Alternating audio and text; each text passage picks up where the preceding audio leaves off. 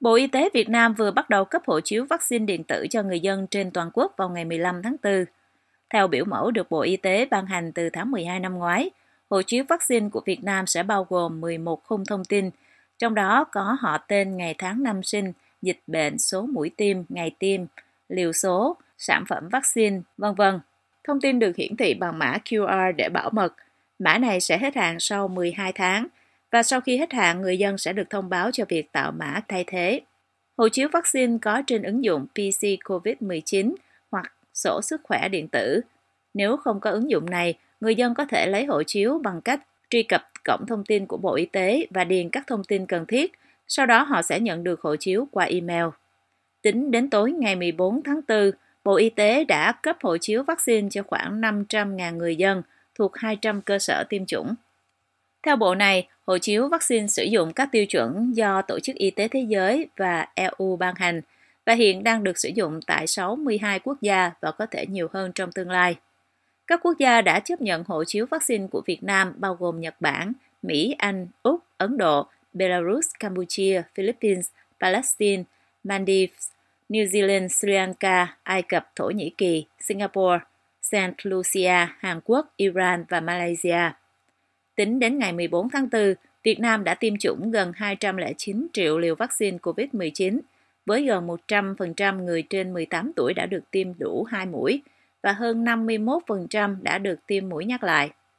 Trẻ em từ 5 tuổi đến dưới 12 tuổi cũng bắt đầu được tiêm chủng kể từ ngày 14 tháng 4 và cũng sẽ được cấp hộ chiếu vaccine như người lớn.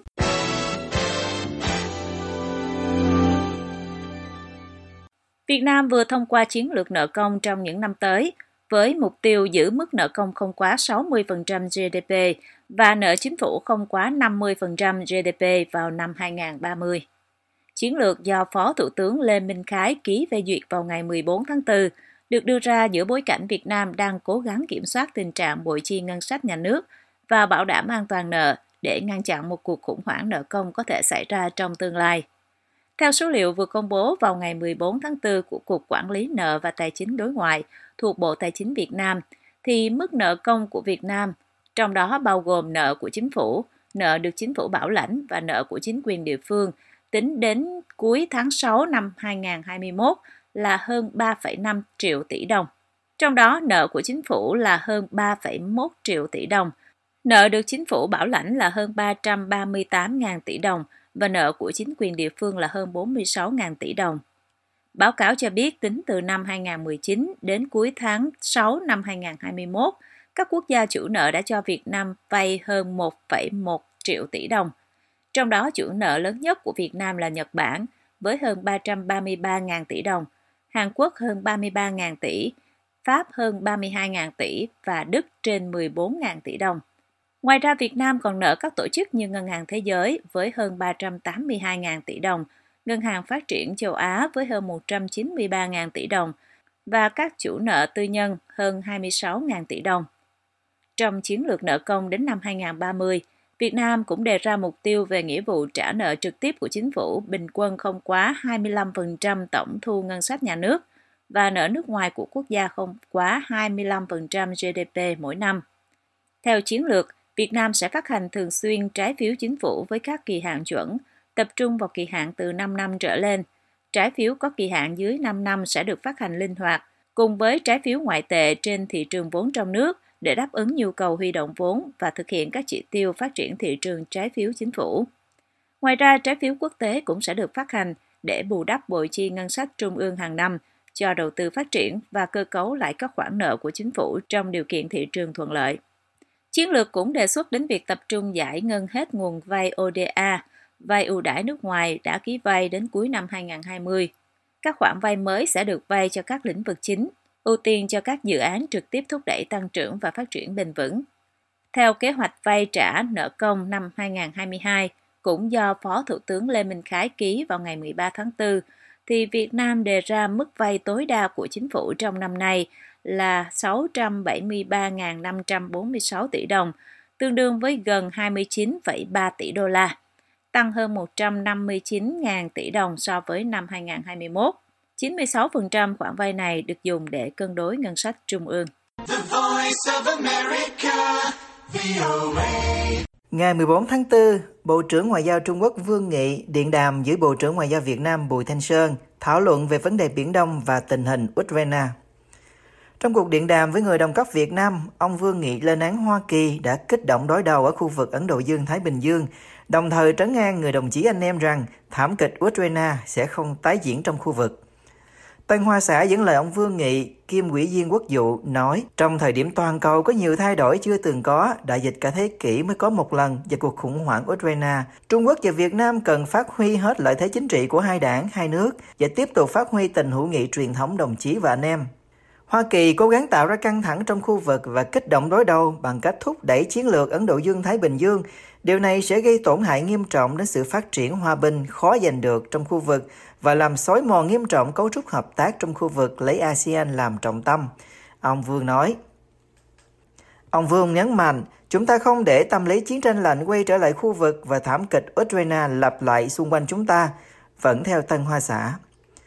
Lưu ý rằng cả Trung Quốc và Việt Nam đều là các nước xã hội chủ nghĩa. Ông Vương nói rằng Trung Quốc sẵn sàng tăng cường đoàn kết và hợp tác với Việt Nam, chống lại các nguy cơ bên ngoài, đối phó với tác động lan tỏa của cuộc khủng hoảng Ukraine đối với khu vực Bộ trưởng Bùi Thanh Sơn đáp lại rằng Việt Nam hoan nghênh đóng góp của Trung Quốc trong việc thúc đẩy hòa đàm và ngăn chặn khủng hoảng nhân đạo, đồng thời cho biết thêm rằng Việt Nam chia sẻ nhiều điểm tương đồng với Trung Quốc về lập trường của mình và hy vọng sẽ tiếp tục trao đổi với Trung Quốc về vấn đề Ukraine.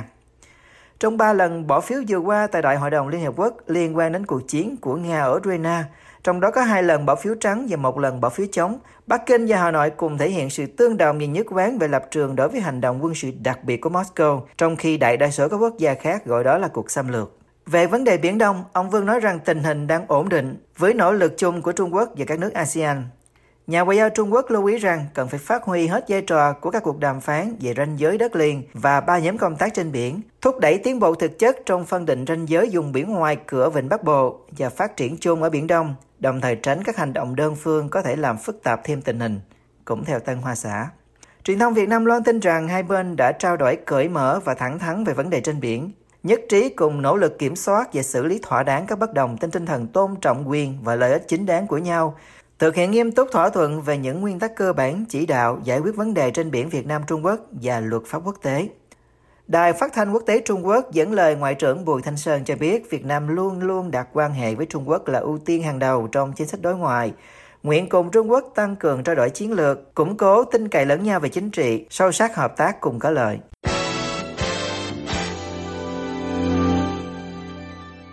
Chính phủ Canada vừa công bố tài trợ một dự án giúp hàng ngàn phụ nữ dân tộc miền núi cải thiện đời sống kinh tế trị giá 4,4 triệu đô la. Bộ trưởng Ngoại giao Canada Melania Jolie công bố khoản tài trợ mới này cho dự án nâng quyền kinh tế cho phụ nữ tiến bộ tại Việt Nam do Care Canada phối hợp với Care International tại Việt Nam và các đối tác địa phương thực hiện. Thông báo của chính phủ Canada cho biết khi Ngoại trưởng Jolie kết thúc chuyến công du 3 ngày đến Việt Nam từ ngày 12 đến ngày 14 tháng 4, dự án này sẽ thúc đẩy quyền của phụ nữ dân tộc thiểu số bằng cách tăng cường sự tham gia của họ và các hoạt động kinh tế có nhận thù lao, đồng thời củng cố tiếng nói và vai trò lãnh đạo của họ. Theo một thông cáo trước đó của tổ chức Care International, dự án này dự kiến sẽ hỗ trợ hơn 2.635 phụ nữ và nam giới dân tộc thiểu số từ 1.550 hộ gia đình sống ở vùng sâu, vùng xa của hai tỉnh Lai Châu và Hà Giang, giúp họ cải thiện điều kiện kinh tế. Dự án này được thiết kế phù hợp với chính sách hỗ trợ quốc tế về nữ quyền của Bộ các vấn đề toàn cầu của chính phủ Canada – Thiết kế của dự án được củng cố bằng cách tiếp cận dựa trên quyền để giải quyết bất bình đẳng giới đối với nhóm phụ nữ nghèo và yếu thế nhất ở Việt Nam. Ông Brian Allen McKinders, tham tán hợp tác phát triển Đại sứ quán Canada tại Việt Nam cho biết, Canada hợp tác để tạo điều kiện cho các doanh nghiệp, đặc biệt là ở các khu vực nông thôn, tham gia hiệu quả hơn vào chuỗi giá trị toàn cầu. Chúng tôi tin rằng việc phát triển hết tiềm năng của phụ nữ để đóng góp vào sự phát triển của cộng đồng là chìa khóa đạt được các mục tiêu quốc gia. Canada mong muốn những kết quả mục tiêu của dự án được thực hiện hóa, bao gồm việc cải thiện đời sống kinh tế cũng như giảm gánh nặng chăm sóc cho phụ nữ nghèo ở nông thôn, đặc biệt là phụ nữ dân tộc thiểu số. Hôm 14 tháng 4, Ngoại trưởng Jolie gặp gỡ những phụ nữ trồng trà ở Thái Nguyên và Hà Giang và tìm hiểu về cách thức mà diện trợ của Canada đang giúp họ nâng cao thu nhập, trở thành những người chủ doanh nghiệp theo thông tin của Đại sứ quán Canada tại Hà Nội, Ngoài ra, tại Hà Nội, bà Jolie cũng gặp gỡ sinh viên và các nhà hoạt động vì quyền của phụ nữ đến từ Đại học Thái Nguyên. Thông báo của Đại sứ quán Canada viết, cuộc đấu tranh của họ chống lại những định kiến và bạo lực đối với phụ nữ sẽ truyền cảm hứng cho nhiều người. Quyền của phụ nữ là quyền con người.